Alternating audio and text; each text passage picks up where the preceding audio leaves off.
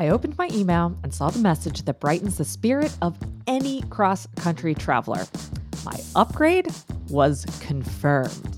And even better, this upgrade included my daughter. Lola has always loved flying, but this this was going to be her first first class flight. Of course, she had no idea what to expect when we boarded the plane. She was six at the time and small enough to sit quite comfortably in economy, so she was dwarfed by the faux leather lounger she buckled into. She was thrilled. Unfortunately, about an hour later, the captain announced that we'd be waiting at least another hour before we could take off. And that meant we were going to miss our connection to Portland. I was stressed, I was anxious, fortunately, Lola had already fallen asleep while watching a movie on my iPad. So I grabbed my phone and I called the special hotline for United Mileage Plus premium status holders. A cheery man answered the phone almost immediately. He already had my flight info and agreed that there was no way I was going to make my connection. He said, I can see you're sitting in first class right now, so why don't I go ahead and confirm your upgrade to the first flight up to Portland tomorrow morning? I thanked him profusely. When I hung up, the flight attendants were coming around to get beverages. I asked for a gin and tonic. The flight attendant replied, I make them strong. Is that okay? Of course, it was okay. I was stressed, and while my conversation with the agent had made me less anxious, a little self medicating wouldn't hurt. Self medication is one of the perks of first class travel, after all. Eventually, we did arrive in San Francisco. We proceeded to the customer service desk and we bypassed the long line of people waiting for help rescheduling their flights and entered the area designated for premium status holders. There was no wait. They gave us a hotel room to sleep in for a few hours and a stack of meal vouchers, and they sent us on our way. We made it to Portland the next morning, tired but carefree. This kind of service is why I value frequent flyer status the upgrades, the shorter lines, the extra perks, but it's not the only reason I crave it. Receiving that kind of service, achieving that kind of status, it makes me feel special, like I belong to a not so secret club full of those who have been deemed worthy by the powers that be. Gives me a little boost of confidence every time I enter the airport. But not just there. My status as a woman who uses a barbell gives me confidence at the gym. My premium status as a speaker gives me a confidence boost at a conference. My status as an employer or a multi six figure business owner gives me a confidence boost when I'm interviewing or facilitating. Feeling special is often a feeling I confuse with confidence. You're listening to What Works, the podcast that brings you an inside look at what's really working to run and grow a small business without the hype or gimmicks. I'm your host, Tara McMullen. This month, we're looking at confidence. Not so much the confidence to start a business, but the confidence to grow one, to deal with unforeseen challenges, to level up yourself and your goals and pursue something bigger than you ever imagined. Throughout the month, I'll be sharing conversations with small business owners about how they navigate insecurity and find confidence even when things are rough. We'll talk about the confidence to raise your prices, to come back after considerable time away, to close deals with giant corporations, to craft a new lifestyle, and more. But before we get to those stories, I wanted to share what I've been working on personally when it comes to rediscovering my own confidence, or maybe finding it for the very first time. Like I said, I've often confused the special feeling I get from earning some arbitrary status with real confidence. Knowing that I get to use a special line at the airport or that the airline is going to take care of me when there's a heinous delay gives me a sense of confidence. Running a six figure product launch gave me a sense of confidence. Getting singled out in class for an exceptional paper, well, gave me a sense of confidence. Climbing a certain difficulty at the gym gave me a sense of confidence. Entering a conference hall with a name badge that proudly says speaker gave me a sense of confidence. It's not just what I've achieved, it's the fact that I belong to a secret club, and that membership means I'm good enough, smart enough, and work hard enough. Turns out, I often substitute status for real confidence.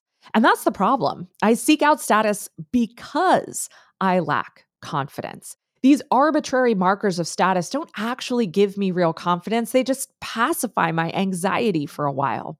I've been driven by a need for status my whole life. I want to prove that I belong, that I'm worthy. I desperately want to be recognized. I want to be seen as smart, hardworking, successful, and strong. And because I lack the confidence to make this known on my own, I've tried to let my status do the talking. Sometimes it works. Status has given me the little boost I need to feel comfortable speaking up or meeting someone new. But unfortunately, status is ephemeral. When I no longer qualify for the status I've been leaning on for confidence, I can feel myself in a free fall. In 2018, I lost my status. For the first time in seven years, I didn't qualify for status with my airline. For the first time in nine years, my company didn't generate more revenue than the year before. I only spoke on one stage. I didn't teach in front of thousands in a fancy video production studio. My husband went back to work. To me, these all felt like serious defeats, like something important was missing from my life. Now, can I tell you what's really obnoxious about this, though? I chose those things. I decided to pull back from speaking last year so that I could focus on building our community from the inside out. I decided to stop teaching so that I wouldn't dilute our community oriented value proposition. I decided to focus less on revenue and more on creating an exceptional product first. I decided to not fly so much and take more time at home. They were all good decisions, but the loss of my status as a frequent flyer, a keynote speaker, a solo breadwinner, a best selling teacher, it rocked my confidence. I questioned my own worthiness, my value, and my credibility. I just didn't know if I had what it takes. A few months ago, I finally started to make the connection between these arbitrary marks of status and my self confidence. I started to see how status gave me a false sense of my own confidence. I thought I felt secure in my own abilities and confident in my potential, but it was just an illusion made possible through random achievements. I needed to find a true sense of confidence in order to move forward. Ready for the truth? I do not have this figured out yet.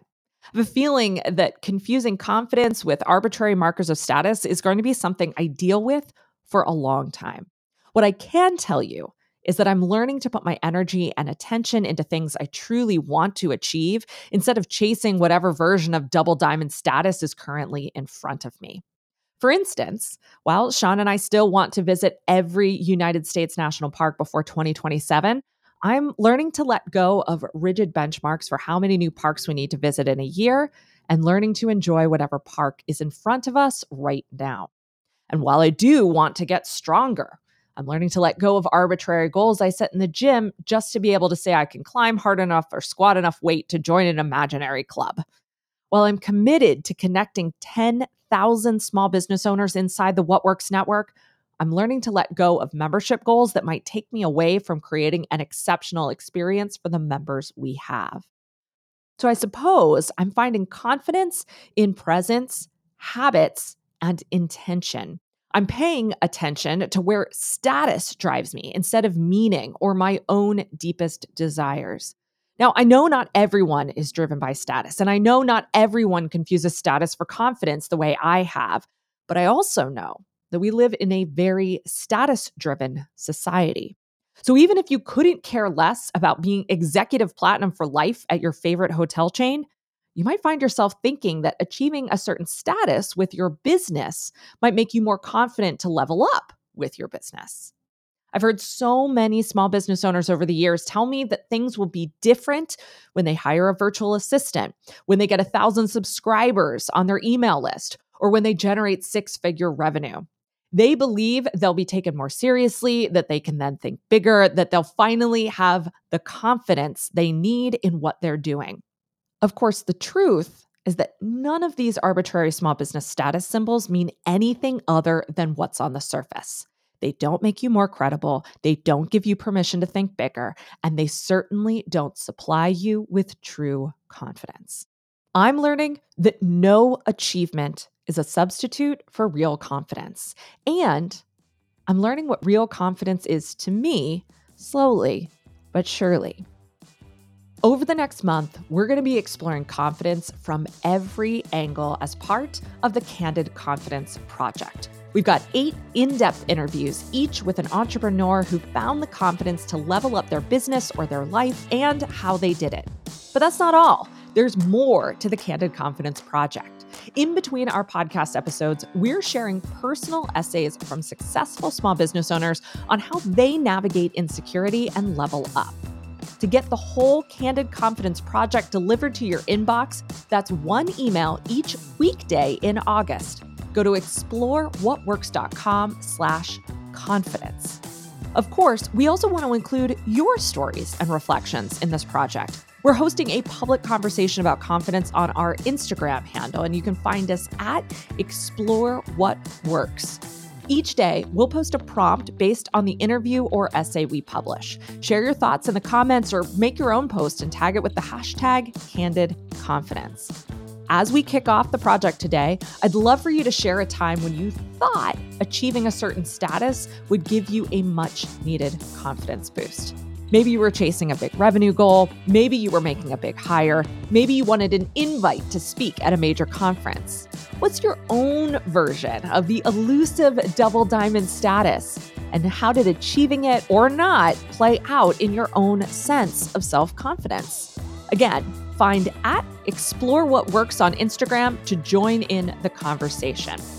Next week, you'll hear from Jamie Varon, who found her way to redefining her idea of satisfaction and discovered a new level of confidence in the process. You'll also hear from Michael Karsh, who went from starting a business to signing production deals with billion dollar corporations in his first year in business. Stay tuned. This episode of What Works was produced and edited by Sean McMullen. Our theme music is by The Shrugs. Find over 200 candid conversations with successful small business owners at explorewhatworks.com.